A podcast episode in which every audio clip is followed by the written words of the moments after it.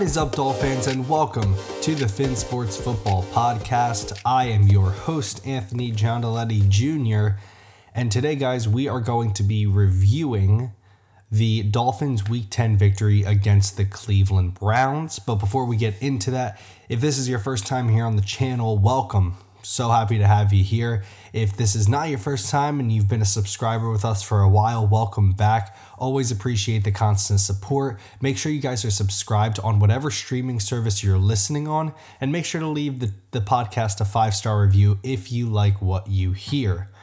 So, as I said, guys, today we are going to be reviewing the Dolphins' Week 10 victory against the Cleveland Browns. And this is something new that I'm doing on the channel about two weeks ago, I purchased NFL uh, Plus Premium. And basically, with that, you're able to get the full game replay, condensed game replay, and the all 22, just because I don't have like people inside the building to where I can get the film earlier. So I have to purchase it obviously through, through the subscription. At least right now, that's the only means I have of getting it. Um, and what I realized is like, based off of last episode, or last time I did this last Wednesday, you know, I'm not going to try to act like I know more than I do. I think I like to just stay in my lane. I don't claim, you know, I'm not a Kyle Crabbs. I wish I knew that much about like film and stuff like that. Like I'm I've never played football. Um, I don't coach football. I I didn't go to college for any scouting or anything like that.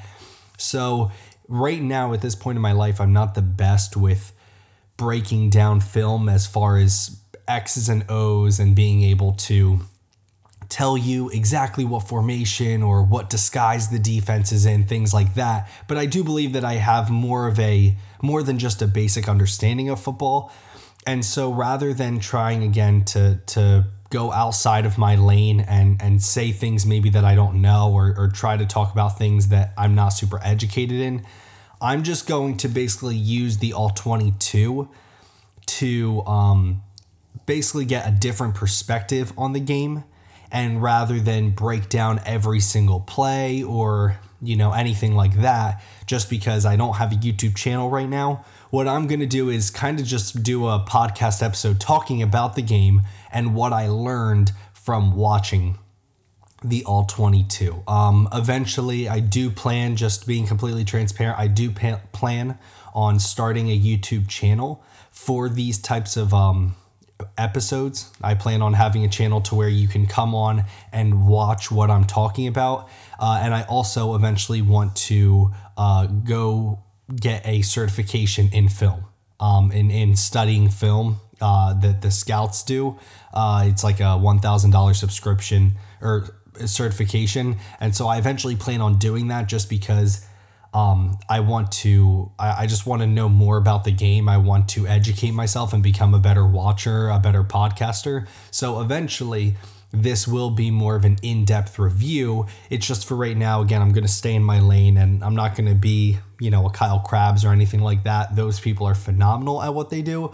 I'm just going to re- use the All 22 as a means for me to kind of see if there's anything I missed when I watched the game and then the condensed replay on Sunday.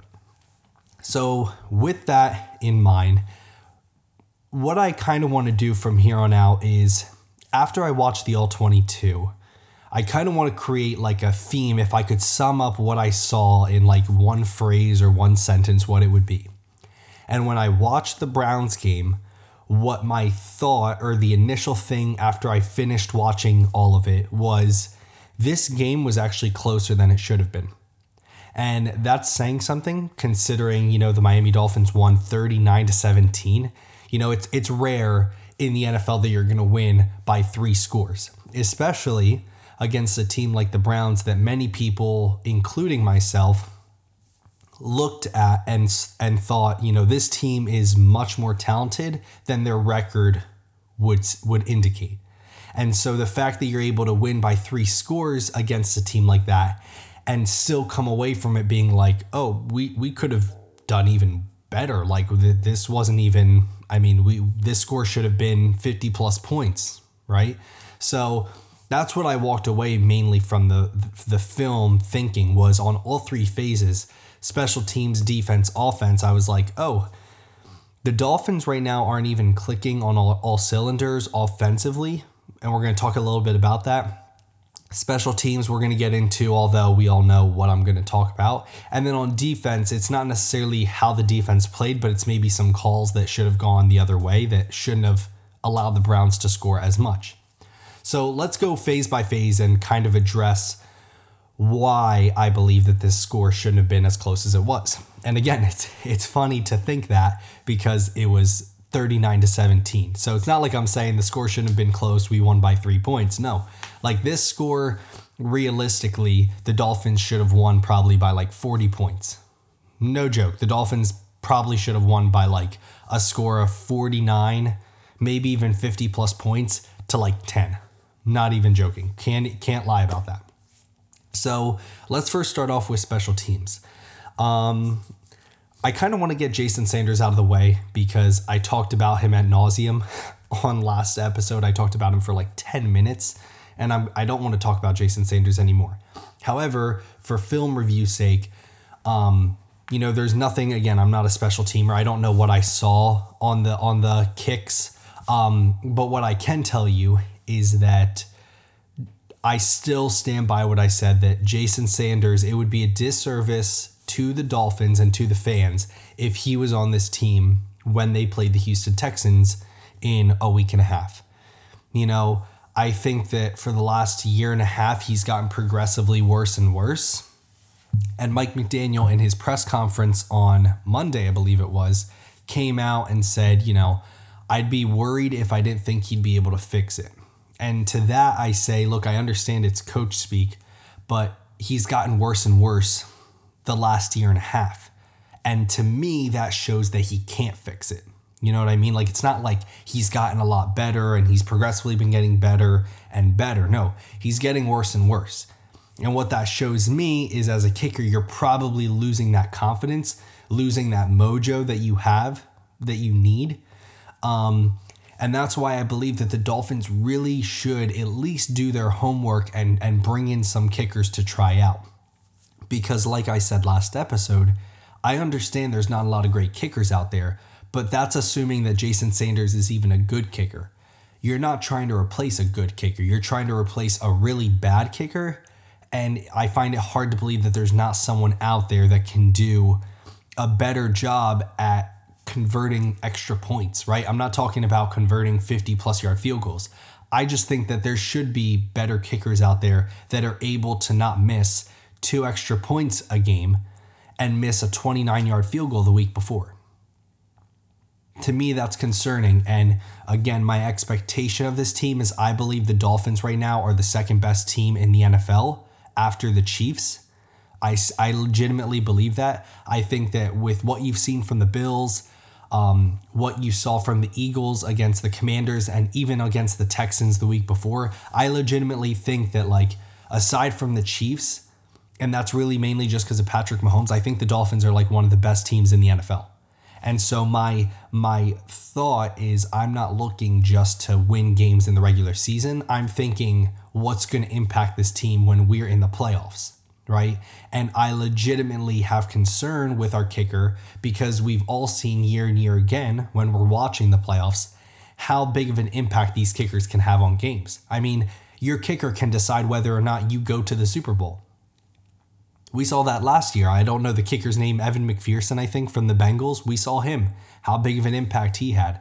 We've seen it time and time again with someone like Justin Tucker with the Ravens. So, like, I legitimately am concerned with Jason Sanders, and I think that the Dolphins should and probably will try to replace him in the next two weeks. Now, the other thing I wanted to talk about because Thomas Morstead hasn't punted, I, I, I will self evaluate what I said. I'm an idiot.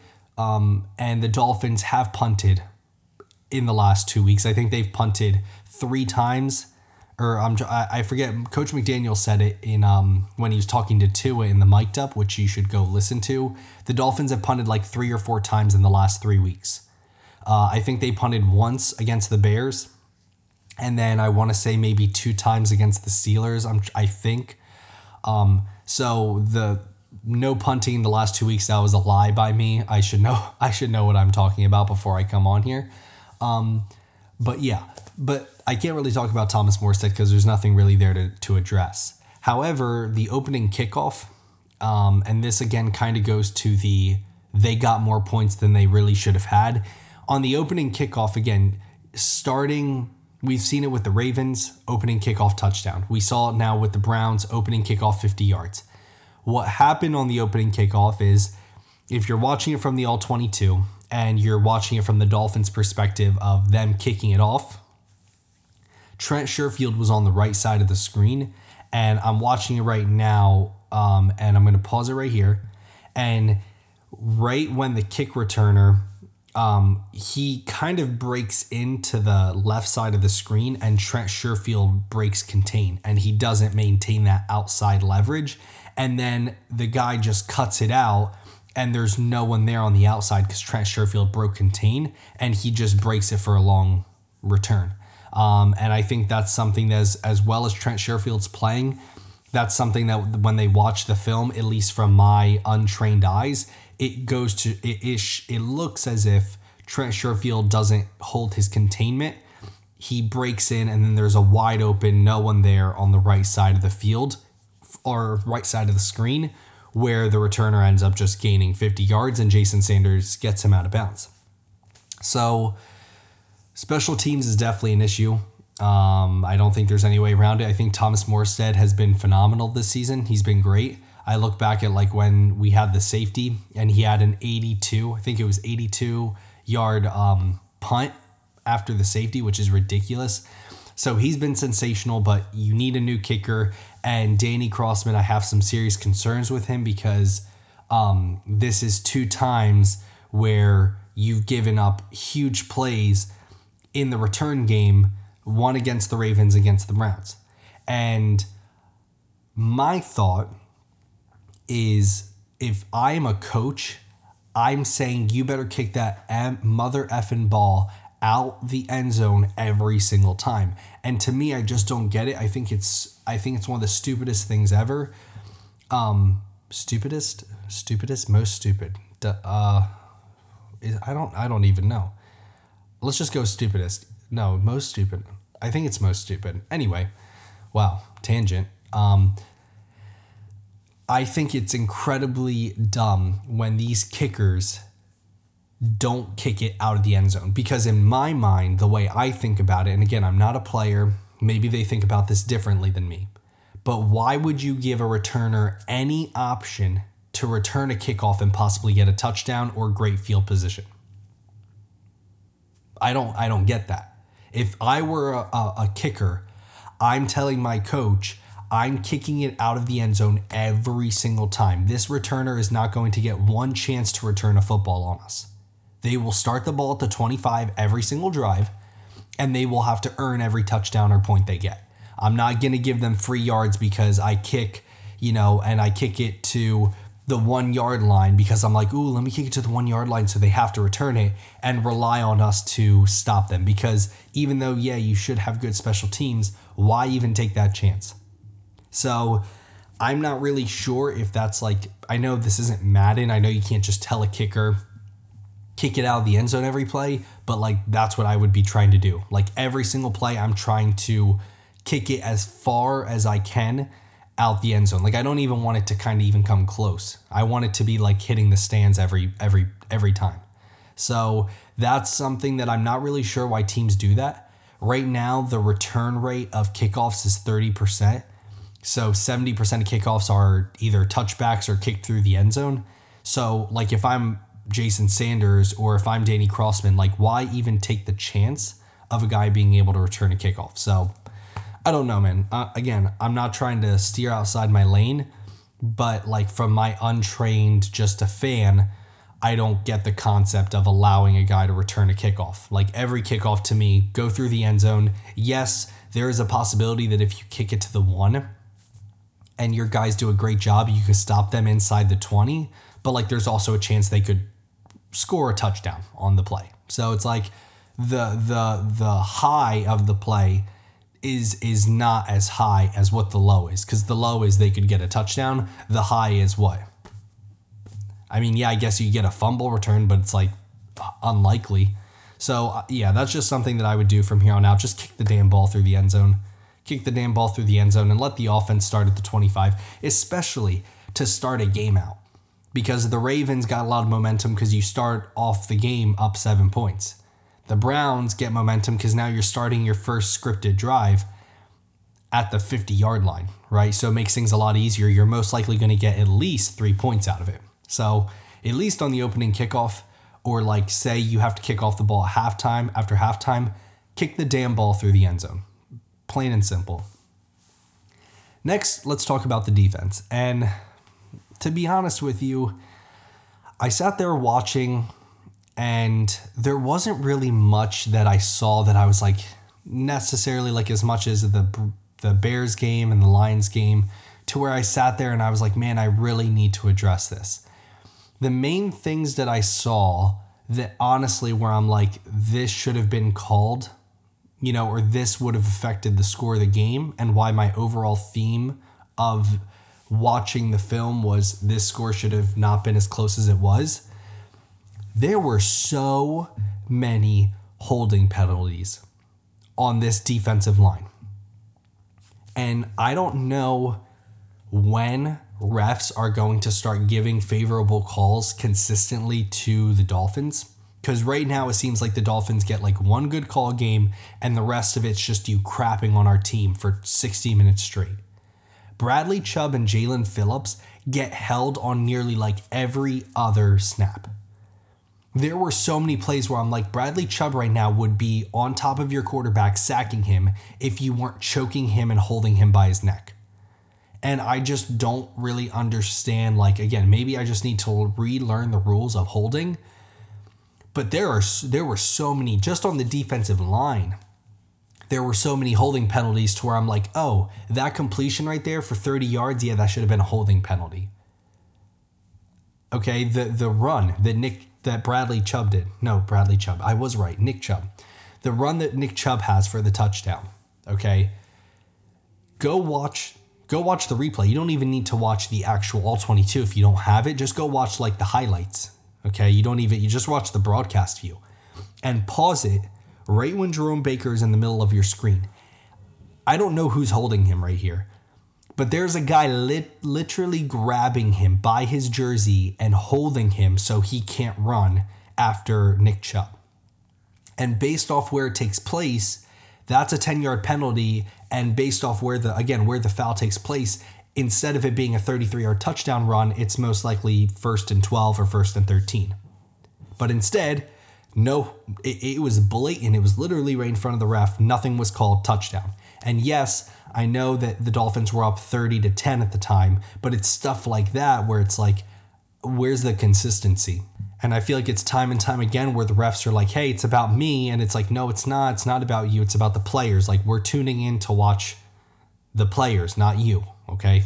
Um, and that was the main thing that I saw where I, I understand every game's going to have penalties on both sides where it's like, you know, that could have been this call, that could have been that call. And I understand that. But in this game, there were a lot of plays where it's like, hey, 15 yard completion to, um, you know, Donovan Peoples Jones, 30 yard completion, you know, 33 yard run, where it's like these plays shouldn't have happened because it's just a blatant holding, like textbook holding right on the defensive line, and nothing's being called. And, and we're just giving up you know, that, that that right there, if you get a 20 yard completion, but it should have been a 10 yard hold, that's a difference in 30 yards. That's crazy. And so that's why, again, when I watched the defense, I was like, oh, like this, they shouldn't have scored as many points as they did. Okay. Um, there's nothing really I have to say about the opening drive. Like we talked about last podcast episode, your opening drive is scripted, right? Teams go out every single week and they script their first one, probably two drives and so I can't knock a team for scoring on their opening drive because I, as a Dolphin fan, expect that we will score every opening drive because that's the drive that you practiced, you scripted, you know exactly what's going on. Um, and so I expect teams to at least get points on that drive. And especially when you start at the 50 yard line because of a big return. I mean, I think me and a lot of people out there, we just need to be a little more patient that, like, hey, if, if a team scores on their opening drive, it doesn't mean as much as you think. Obviously, you'd like to see no points scored, but it is a scripted drive. They did practice it. They did, you know, go through it and walk through. So I can't knock them on it. Okay. Because after that, they were clamps. They they allowed 10 points in the remaining 57 minutes of football. I think they scored in like three, four minutes. So in the in the next 56, 57 minutes of football, they gave up only 10 points. There's not really much from a defensive standpoint that I have to criticize. Now, what I will say is this the the Dolphins defensive line, I I loved it.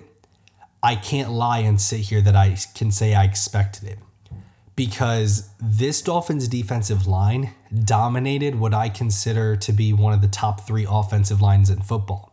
I mean, like, the offensive line for the Browns is they're not scrubs. And the Dolphins D line was consistently applying pressure with four or five guys.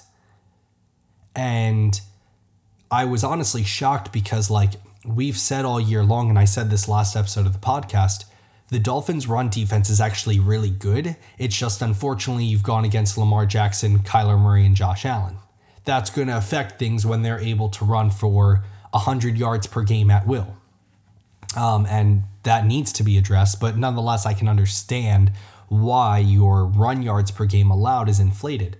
But when you take away quarterbacks and you just go based off of running backs, which that's the that's the fear when you play a team like the Browns, is Nick Chubb.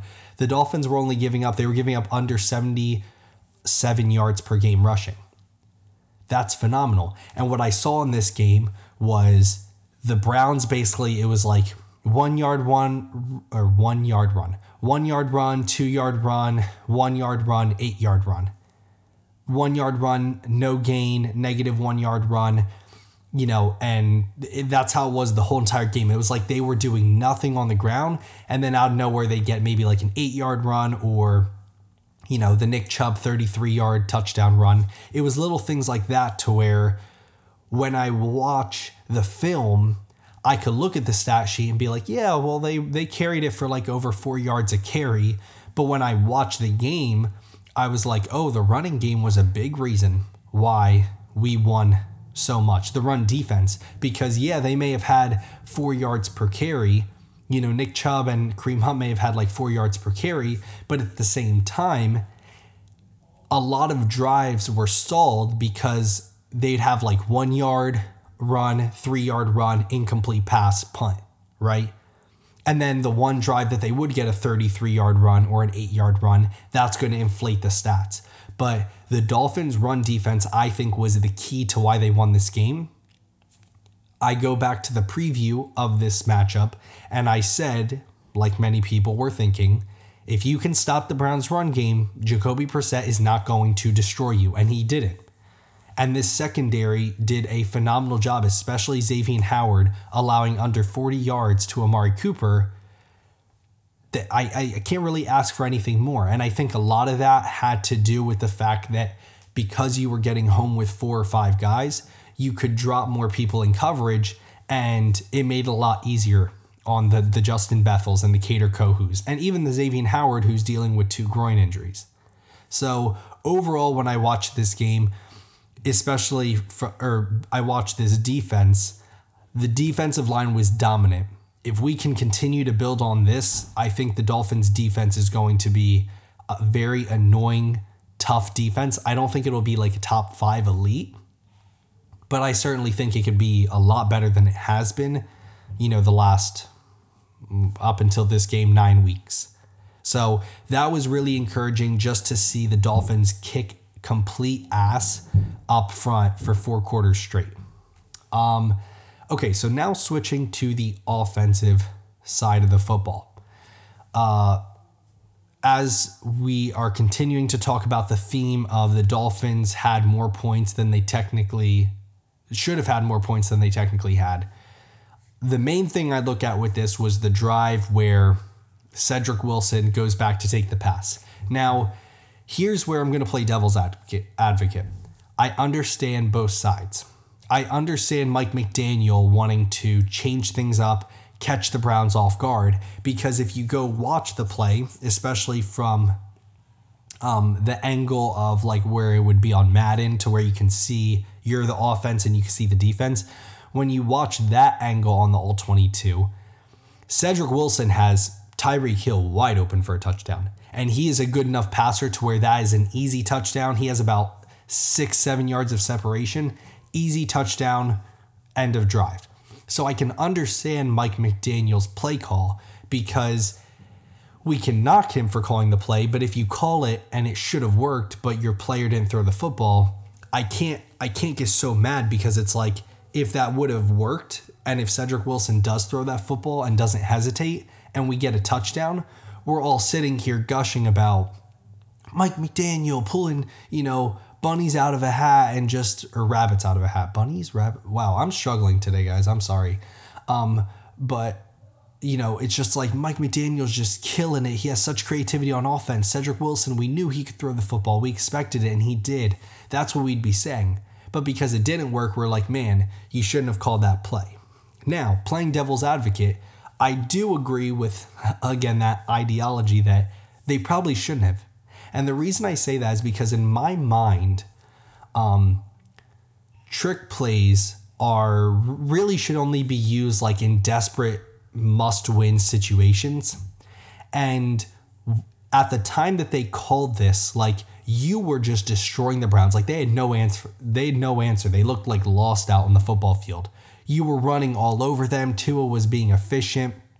And to me, the issue I have was I don't I think the Dolphins are too good to be calling trick plays against the Cleveland Browns, especially given how good our offense was doing. You know, that trick play is something that you do against the Bills or you do in your playoff game, your first playoff game. You know, that's when you pull the tricks out of the hat or tricks out of your sleeve. You don't do it against the Cleveland Browns when you're just dominating them on all phases of football. You don't do that. So that's where I had an issue with it is yes, it was drawn up perfectly. Cedric Wilson should have completed it easy touchdown. However, you don't need to run them. And I guess it's not so much me being mad, it's me just being like, you guys are better than this. You don't need to be running trick plays. Just run it the F down their throats and dominate them without, you don't need tricks. You're better than them. It's, it's not even close. You're better than them. You don't need to be doing tricks right now. So that was my problem with it. Um, but regardless, that play right there that was called should have been seven points. Okay. So right there, that's four more points on the board because we ended up getting a field goal that drive. Okay. So now we're talking about 43 points. You missed two special teams calls or uh, two extra points. So that's two more points. So now it's 45. Um, uh, excuse me, sorry, 45 to what was what would be the score 17 and then that touchdown run where uh, Nick Chubb gets that touchdown, it's like that shouldn't have been that should have been a holding penalty. It should have been first and thirteen. Who knows? So at least at the minimum, the score should have been like 45-17. And then on top of it, if you go back to another drive where the Dolphins, it was uh, second and one, so it's first and ten, then second and one. They run three plays in a row that are all runs. And this is again, I'm going to play devil's advocate again. I can't blame Mike McDaniel for trying to run the football three times to get a yard. You should be able to do that. I do think that the spot on the Durham Smythe sneak was a horrible spot because when I was watching the All 22, I was like, he is clearly past the first down marker and they didn't give it to him. So I think we all agree that that was a bad spot. However, you give the Dolphins 10 more times to redo that scenario, and nine out of 10 times they get a first down.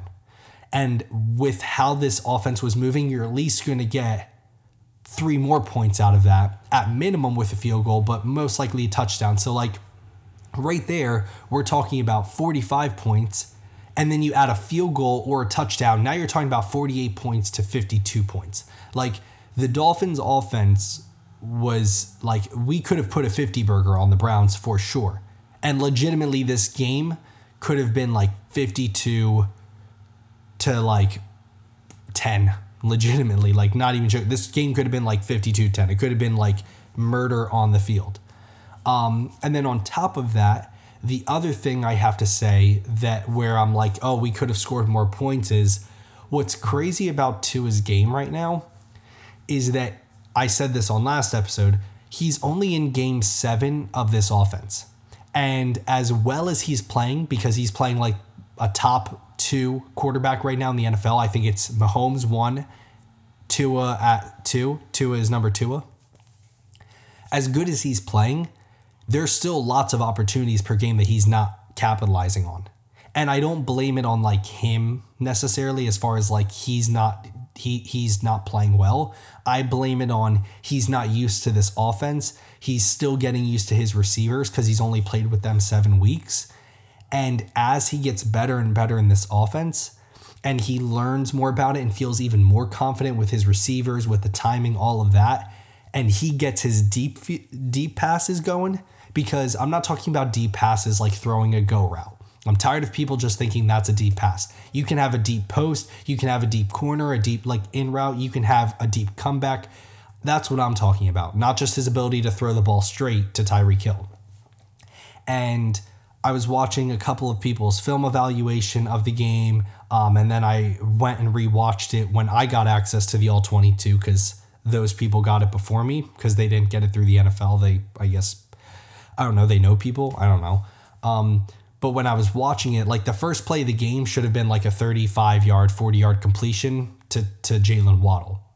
Um, he runs, uh, uh, Tyreek Hill runs like a deep in route.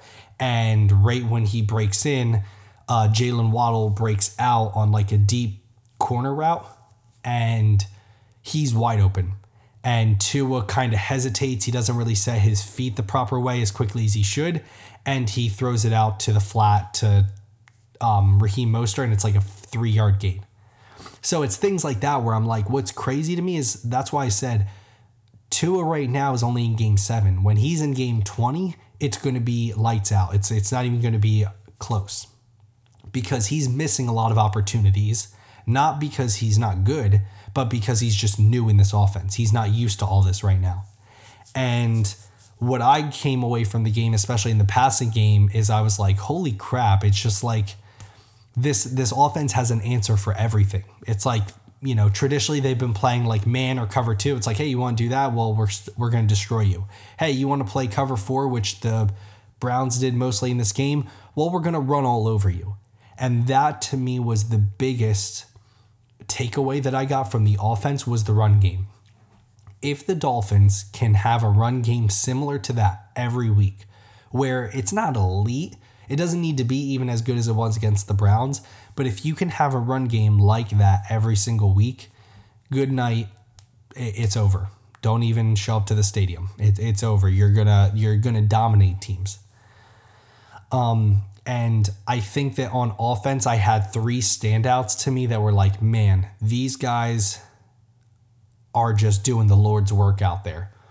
Jeff Wilson, Terron Armstead, and Trent Sherfield.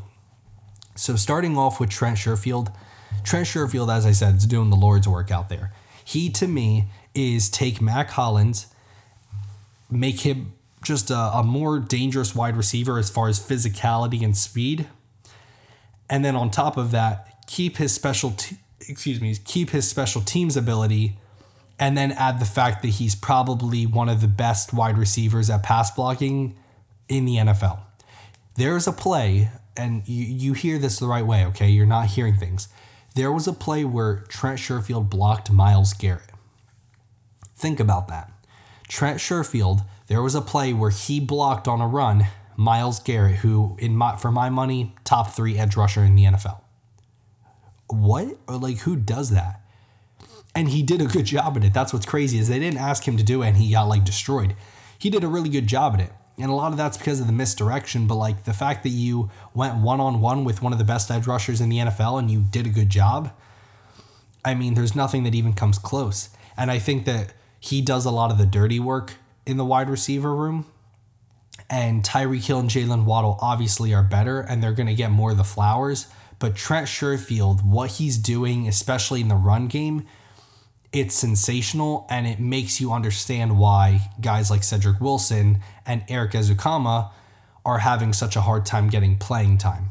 Because when you have someone like Trent Sherfield who is a good wide receiver. Obviously, with the touchdown catch, he had that one catch um, in the third quarter, I believe it was, where he catches it and just knocks the guy over, spins out of it, doesn't fall down, and runs for an extra like 15 yards.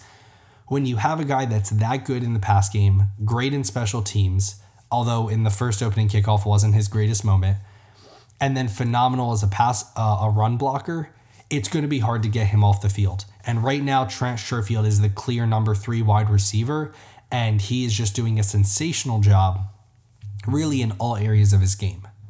Next person I want to talk about, Jeff Wilson.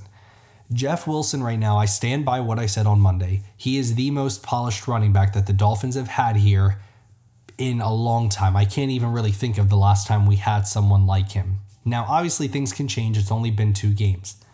But when I look at him, what I see is it's a guy who may not be as fast at his top speed as Raheem Mostert, but as far as his ability to find the gap and hit the hole and burst through and, and, and to the second level, he is just as fast. His burst and quickness is crazy. And that's why it's really important that when we watch the 40 yard dash in the draft, it's not necessarily about that, but it's also about the 10 and 20 yard split because it's how fast can you, how how quick are you, right? That's why guys like Tyreek Hill they're so dangerous is because they can just stop and turn direction and go back to 23 miles an hour in two seconds. And when I watched Jeff Wilson, yes, if you probably said what's the fastest you could run and you compared it to Raheem Mostert, Mostert can run faster, but there's no gap as far as his ability to just have a quick burst through a through a gap. And then on top of that, what's even better with him than Mostert is his physicality. This guy is looking to destroy you on every run.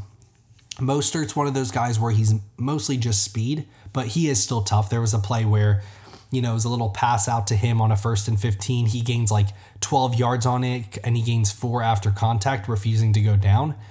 But Jeff Wilson is looking to bully you. He is looking to find you and hit you as hard as he can every single run.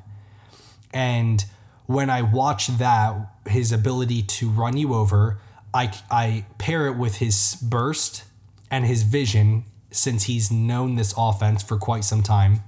And then I pair it with the fact that he can catch the football, which Chase Edmonds struggled with, and he's a good pass blocker. It's like you found your RB1 because I think he's running back one right now.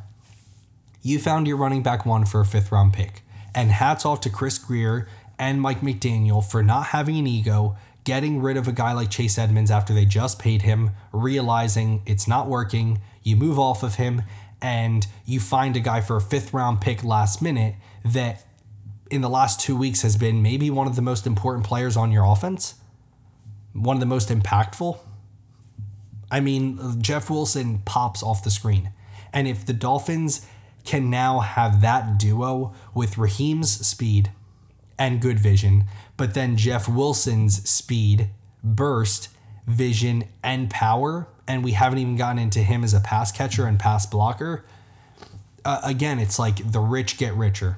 And this Dolphins offense, who already had a bunch of weapons, now gets a guy that, I mean, again, has been one of the most impactful players on the team actually, not not just the offense, on the team since he got here 2 weeks ago.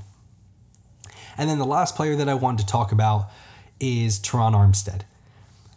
Guys, when was the last time as a Dolphin fan that you can legitimately say we had a left tackle that week after week can take the other team's best edge rusher and completely make him irrelevant?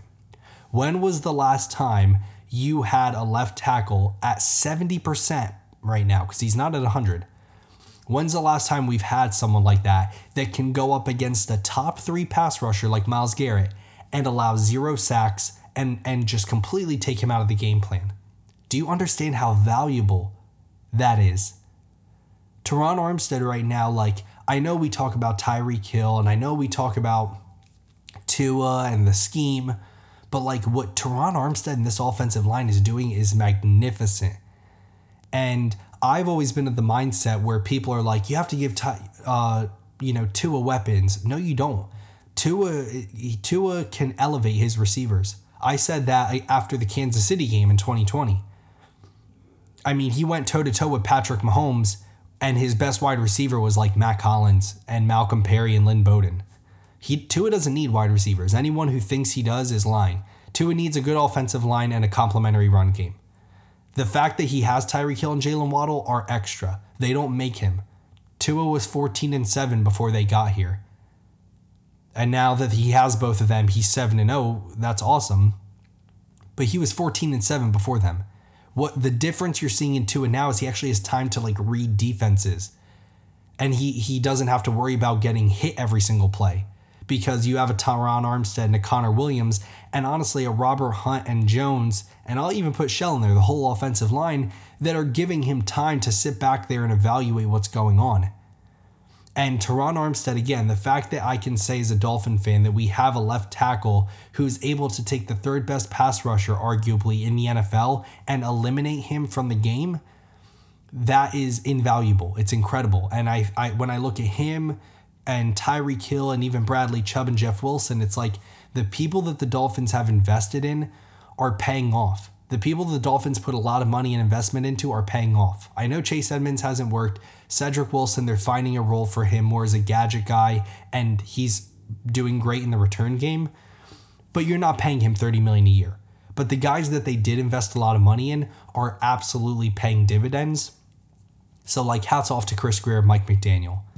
So that's it, guys. That's I, I again. I didn't really talk specifics uh, this episode just because, again, like I wish I could be like I know exactly what formation or disguise they're in. I just don't yet. Like I'm not that educated. But what I can do is I can watch the all twenty two and gather things that I may have missed at different angles during the game, things that I could go back and pause and really see. And overall, what I saw is just the Dolphins right now aren't even firing on all cylinders. They had a lot of missed calls on defense, a lot of holding calls that should have negated big plays like a touchdown run for Nick Chubb.